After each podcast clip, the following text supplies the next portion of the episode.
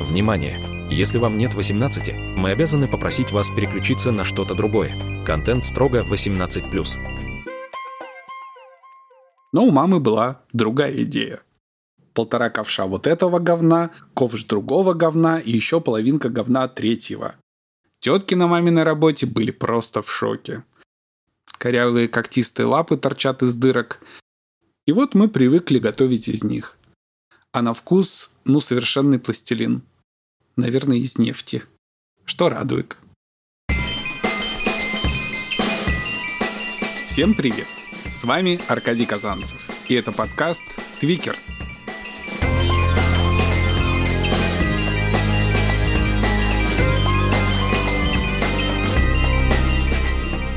о моем квир-опыте, о решениях и их последствиях.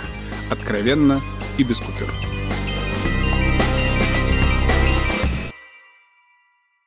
Ну, здравствуйте. Рад, что вы меня тут навестили. Приветствую всех старых знакомых и новых слушателей. Небольшой дисклеймер перед тем, как мы продолжим. Вероятно, еще перед предыдущим выпуском я должен был предупредить, что в моей истории, в истории Твикера, наступили непростые времена – это время я помню очень смутно. И это такие всплывающие, немного макабрические эпизоды. Но и не рассказать я их не могу. Короче, я вас предупредил. Предыдущий и этот эпизоды будут не очень радостными. Итак, наступившее новое время было страшным не лихостью и тем разгулом бандитизма, который ему приписывают. Оно было страшным тем, что большая часть людей тупо не понимали, что делать. И моя семья не была исключением. Это было идеальное время для быстро соображающих и хватких. Для тех, кто видит возможность и хватает ее без раздумий. Мы к ним явно не относились. Наша смекалка была совершенно бытовой. Из разряда «как из двух панцирных кроватей сделать диван», или как старое платье превратить в элегантный абажур. Или как из флагов зафигачить fashionable outfit. Ой, я же совсем забыл рассказать вам эту историю. Ну так слушайте. Вот где-то в этот период как раз, когда магазины уже окончательно опустели, а новый класс коммерсантов еще не натащил нам уродливых турецких вещей, моя мама вдруг ощутила острый гардеробный кризис. Уверен, он знаком большинству из нас – это когда вещи в шкафу вроде есть, но носить совершенно нечего. Потому что, ну, из этого ты пополнел, ну, я хотел сказать, вырос, а вот тут оторвалась пуговица, и фиг найдешь такую же, а вот тут протерлась, а вот там обтрепалась, ну и так далее. А у мамы еще и работа на виду и постоянное общение с кучей людей. И выглядеть она привыкла отлично. Ну и что вы прикажете ей делать? Вот тут наша фамильная голь на выдумке всегда приходила на помощь. Мама увидела, что на работе, в районной администрации, списывают целую кучу советских флагов. Над крышами у нас теперь царил триколор, а вот этим кумачевым полотнищем теперь светила только свалка. Но у мамы была другая идея.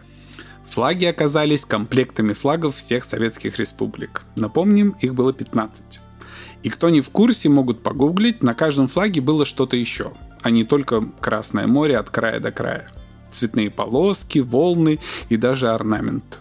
Они были сшиты из суперкачественного и совершенно неубиваемого крепдышина, ведь в СССР не экономили на символике.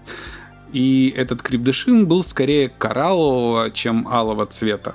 Она притащила эти флаги знакомой портнихи, и из основного красного, которого было много, сами понимаете, они наваяли блузок разных фасонов.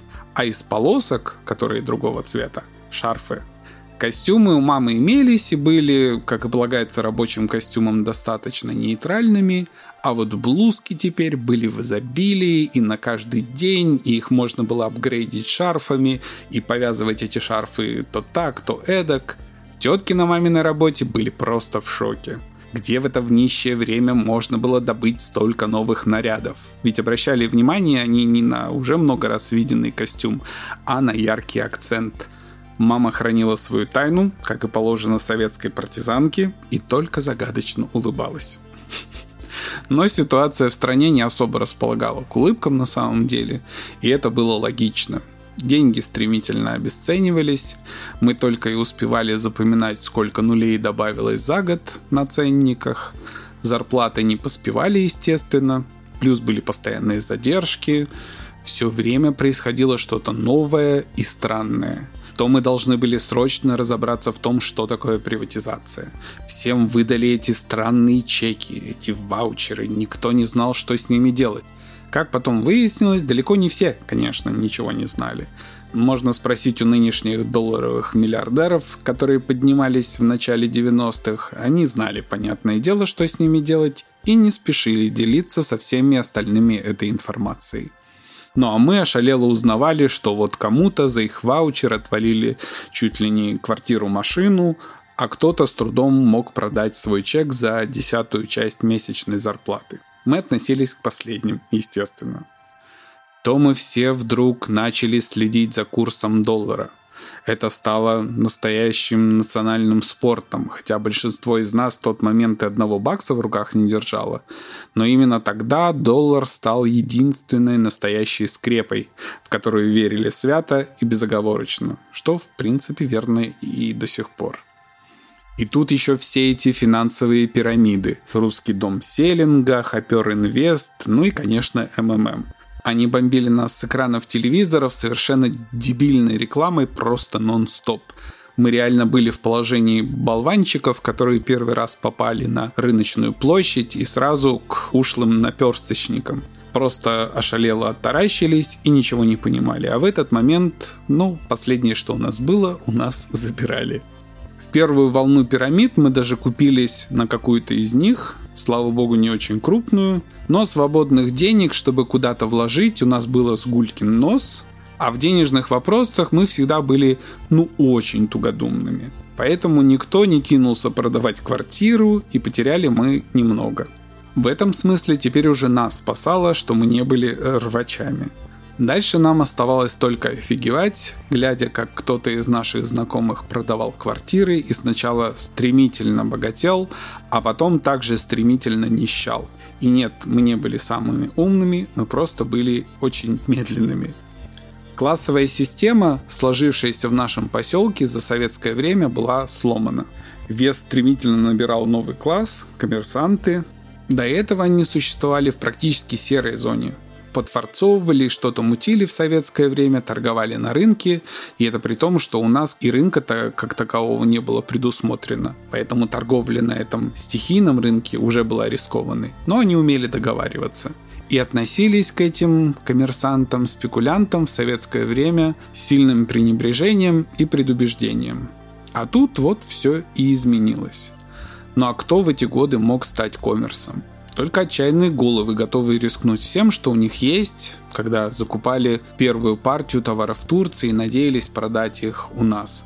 А также те, кто мог раздобыть деньги у других деляк на подобные начинания.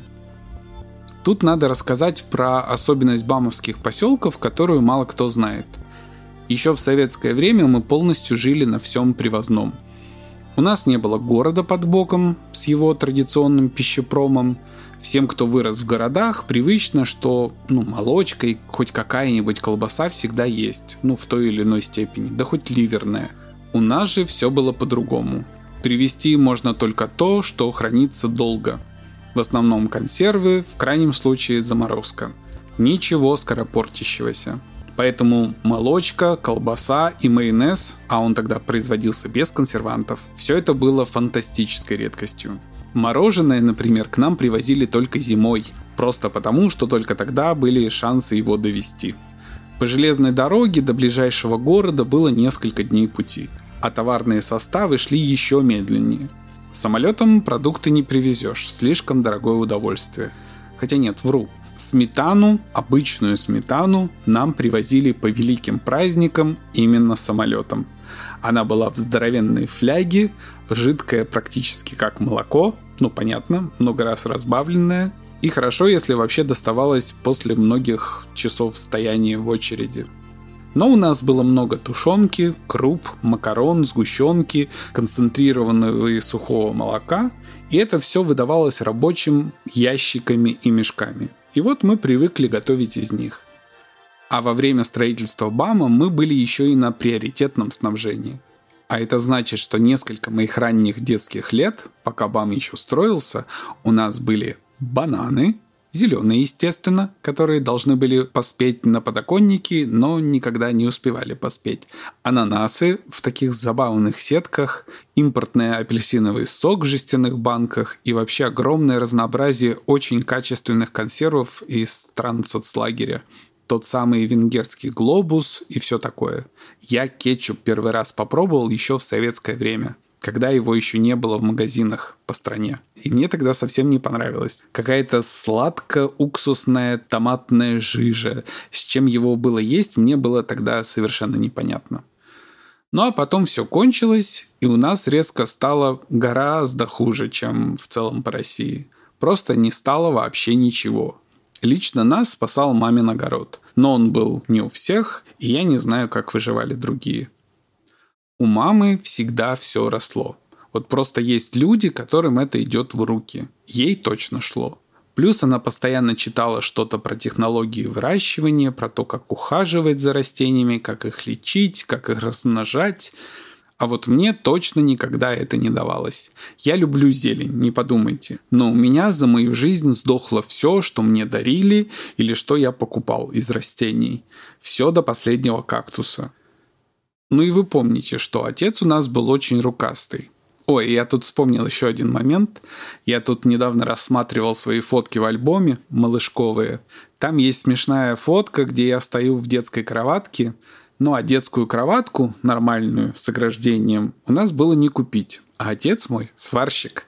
И он сварил мне ограждение из металлического уголка и натянул на этот уголок сетку-рабицу и вот я стою такой на этой фотографии, держусь за эту решетку, вскормленный в неволе орел молодой.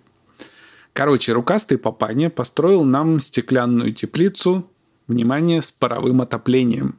В наших краях это была просто идеальная возможность вырастить что-то теплолюбивое, ну и вообще продлить огородный сезон. У нас в мае еще снег бывало выпадал. Ну а в июне еще бывали заморозки – а конец августа – это уже глубокая осень. Ну, вот и считайте, сколько там осталось лета. Ну а с теплицей другое дело. Еще зимой мама начинала возиться с рассадой, на окнах набивались полки в четыре яруса, на всех окнах. Туда высаживались помидоры и огурцы, и к июню все эти окна были полностью затянуты будто. Потом все это переезжало в теплицу, и в квартире вдруг становилось противоестественно светло. Когда тепло на улице устанавливалось, многое высаживалось уже из теплицы в открытый грунт.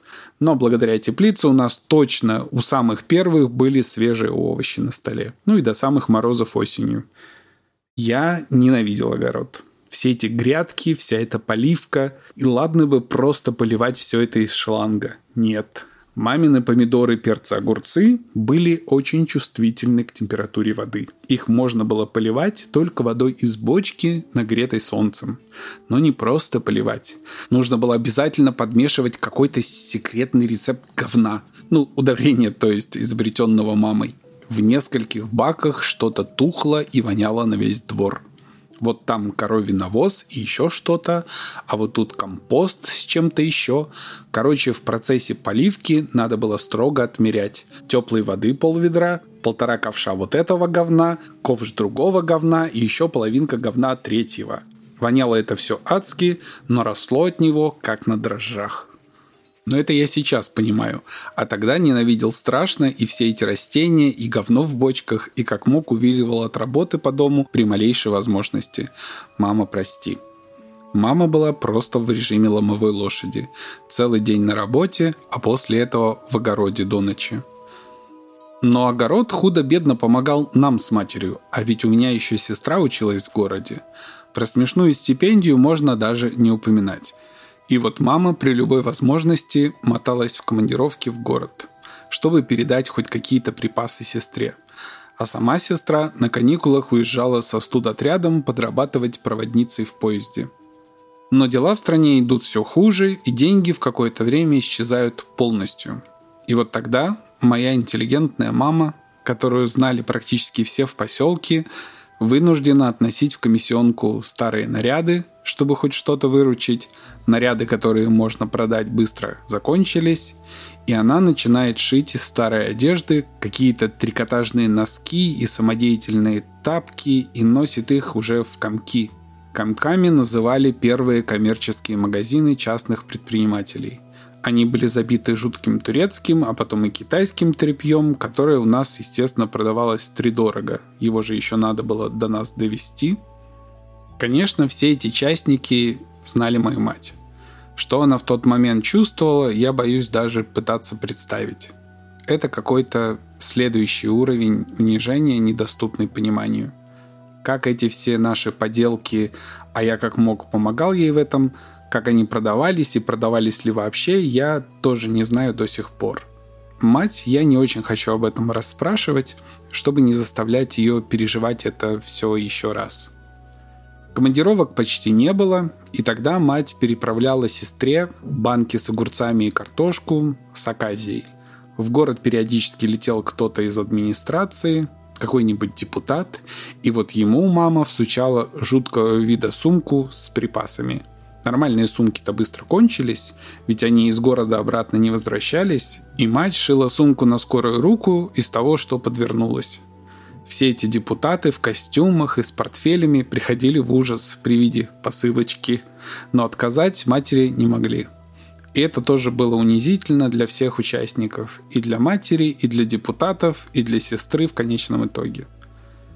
А еще мы завели куриц. Нам кто-то построил курятник, маленький и тесный, и одна из моих обязанностей, помимо кормежки этих куриц, была открывать им дверь по утрам, чтобы они не задохнулись. Их там было очень много в маленьком пространстве. Ну и я, естественно, как-то проспал и забыл это сделать. Проснулся, понял, что опаздываю в школу и убежал. А когда вернулся, было уже поздно. Большинство кур сдохли. Они лежали толпой у двери, приникнув к тоненькой щелке. Мать вернулась с работы и была совершенно раздавлена. Дело было уже зимой. Мы вытаскивали эти трупики, еле живых надо было добивать. Я не смог. Пришлось матери.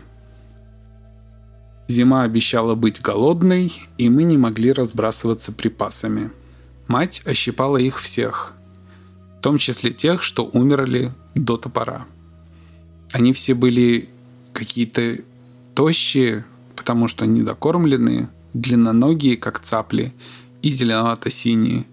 А еще они пахли – этот запах я уже никогда не забуду. Мы сложили их в мешки и отнесли в сени. У нас были такие холодные сени, которые зимой вполне заменяли холодильник, точнее морозильник, учитывая наши морозы. Зимой мы попытались готовить этих кур, но запах было практически невозможно перебить. Ни специями, ни чесноком, ни маринадом. Именно тогда моя мать перестала есть мясо. Любое – и не ест его до сегодняшнего дня. У меня до сих пор перед глазами стоят полки в сенях с этими мешками убиенных кур. Корявые когтистые лапы торчат из дырок. И я помню, как смотрел на этих кур и вспоминал, что в советское время на этой полке мог стоять ящик пломбира. И он был не в стаканчиках, а одним таким большим брикетом в полиэтилене. И я тогда выскакивал из дома в тапках, набросив плед – и рубил этот брикет ножом и складывал куски в захваченный с собой ковшик, а потом ел мороженое перед телевизором. Ну а тут уже был какой-то морг, и запах стоял соответствующий.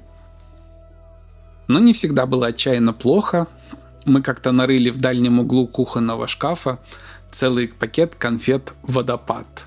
Это были такие совершенно несъедобные советские конфеты без обертки, которые по внешнему виду косили под шоколадные, а на вкус, ну, совершенный пластилин. Не сладкий и безвкусный. Даже не знаю, из чего их делали, наверное, из нефти.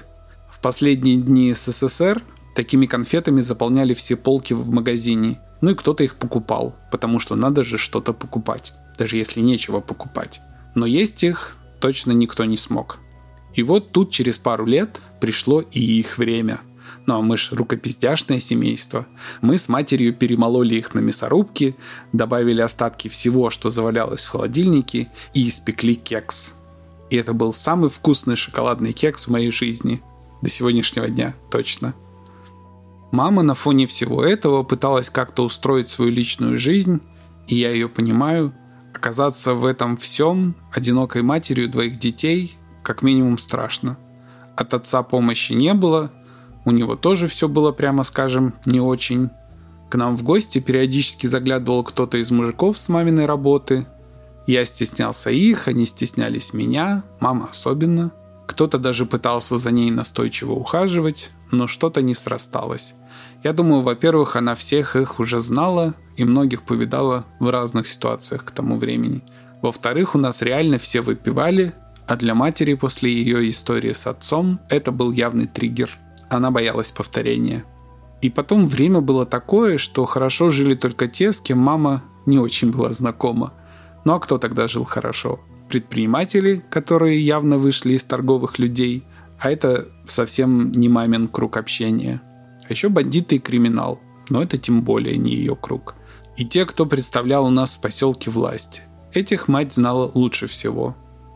Тут стоит рассказать, что поселок наш был эпицентром нешуточных криминальных страстей. Просто потому, что рядом были золотые прииски, асбест, нефрит и, по-моему, даже уран. Случайные и не очень смерти среди тех, кто боролся за место главы администрации, были для нас привычным делом. Мы все об этом знали и как-то даже не сильно удивлялись. Мы думали так везде – это потом уже, гораздо позже, я узнал, что были в России места, где люди практически не сталкивались с подобным. У нас же отношение к преступности было достаточно философским. Не нас и наших близких, и на том спасибо. Поэтому по-человечески простая и понятная задача с кем-то познакомиться в то время и в том месте была практически нерешаемым квестом. Да, кто-то появлялся, и были шушуканье и возня – а я, как правило, не выходил из своей комнаты, но никто из них не задержался надолго. Помню, мать как-то отправили в командировку в соседний поселок, где как раз свелась золотодобыча. Дорога туда лежала через перевал, и пока мать решала вопросы, начался снегопад и дорогу завалило. Расчищать перевал будут долго, а ей надо обратно, ко мне. Единственный оставшийся транспорт – вертолет «Золотарей». Она туда. Там все бухие, как раз по случаю окончания вахты им надо было отправлять на вертолете добытое золото. После долгих уговоров ее взяли с собой. И вот так она летела домой в вертолете с бухими золотодобытчиками, сидя, совершенно буквально, сидя на мешке с золотом.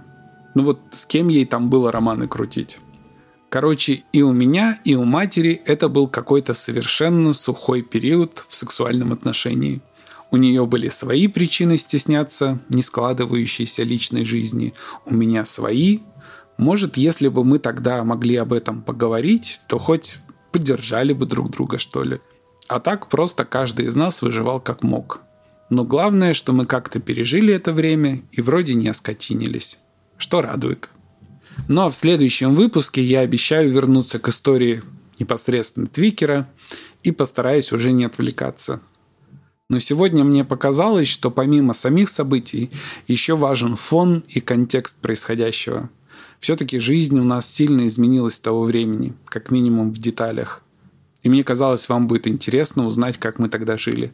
Или выживали. Надеюсь, вам не было скучно.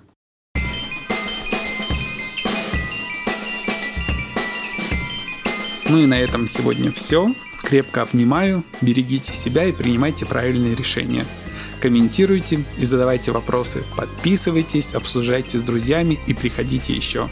Спасибо, что слушаете, спасибо за поддержку, спасибо за фоновую музыку и заставку Сергею Христолюбову. Обращайтесь к нему, если вдруг кому надо, с ним очень комфортно работать. Он есть во всех соцсетях. Этот подкаст доступен практически на всех популярных платформах. Единую ссылку вы можете найти в моем фейсбуке и инстаграме. Это был Аркадий Казанцев, ваш Твикер. Пока.